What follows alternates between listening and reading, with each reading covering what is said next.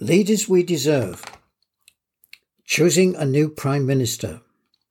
We examined the process and the leaders involved in the election in July 2022 of a replacement for Boris Johnson as Prime Minister of the United Kingdom and Northern Ireland. We begin with the build up to the election process at the start of the Jubilee celebrations in early June. Wednesday, the 1st of June.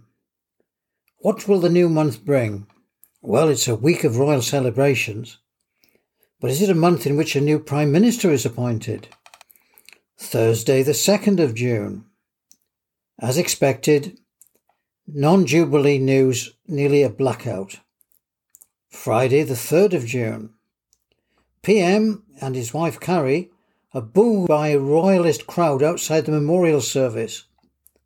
Commentators see this as dangerous to Boris Johnson, already weakened by the long running Partygate allegations. Saturday, the 4th of June. Repeated items of the joyful Jubilee celebrations reduced the news of the Boos for Boris story. Sunday, the 5th of June. The royal celebrations have transported the country to a land beyond time, but it will soon be time to re enter the 21st century. Monday, the 6th of June. Boris's fate is presumed to be settled if you believe the news headlines. Tuesday, the 7th of June. Same headlines continue. Sunday, the 12th of June. More troubles for government plans and actions. Rail strikes. Leaked reaction to a healthy food study. The refugee resettlement plans.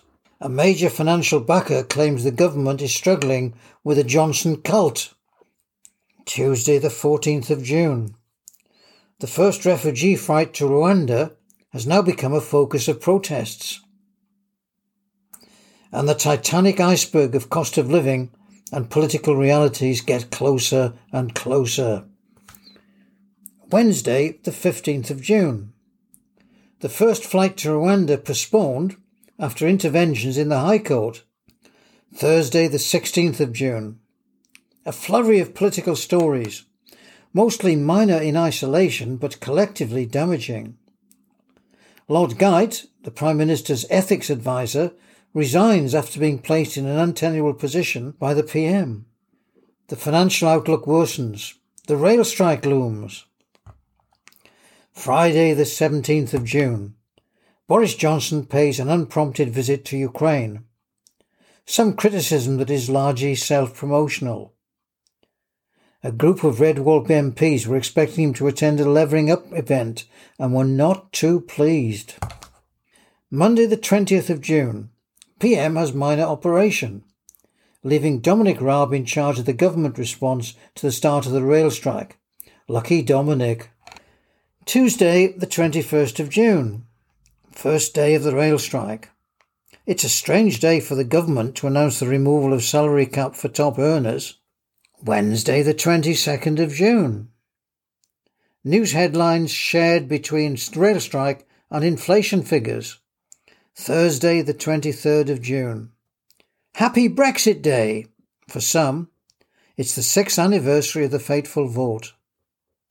The by elections in Wakefield and Tiverton are expected both to bring poor results for the government. Friday, the 24th of June.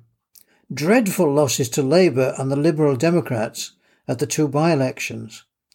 The Conservative Party chairman Oliver Dowden resigns, says somebody must take responsibility. Hint, it isn't going to be Boris. Saturday, the 25th of June. The PM, speaking to the BBC, says he humbly accepts his share of the government's difficulties. But the quote catching attention is that people shouldn't expect a change in his personality. Tuesday, the 28th of June. The Metropolitan Police are placed under special measures order by the police watchdog. The Met is currently leaderless after the forced resignation of Commissioner Cressida Dick. No mention of its investigation into Partygate. Friday, the 1st of July. Hong Kong University. Boris Johnson gives China a piece of his mind. Says he doesn't use it anymore. Conservative MP Chris Pincher resigns from his government role after a sleazy nightclub scene and is quickly suspended from the party. This is political dynamite for Boris. Saturday, the 2nd of July. National news headlines anticipate a wave of strike actions to add to the government's problems. Monday, the 4th of July.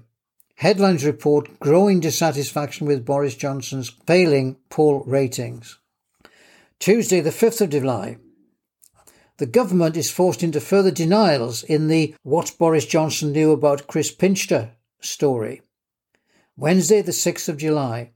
The new headlines are summed up as Johnson is now on the brink. A remarkable day of political action.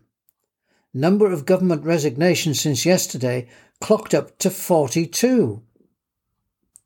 Apparently, the Prime Minister rejected pleas from Cabinet colleagues to resign. But how much longer can he hold on? Thursday, the 7th of July. The headlines are even more unanimous that the PM is clinging to power. But these were similar during much of June. Then, in the early afternoon, facing multiple resignations, Boris Johnson speaks behind the lectern announcing his resignation as leader of the Conservative Party.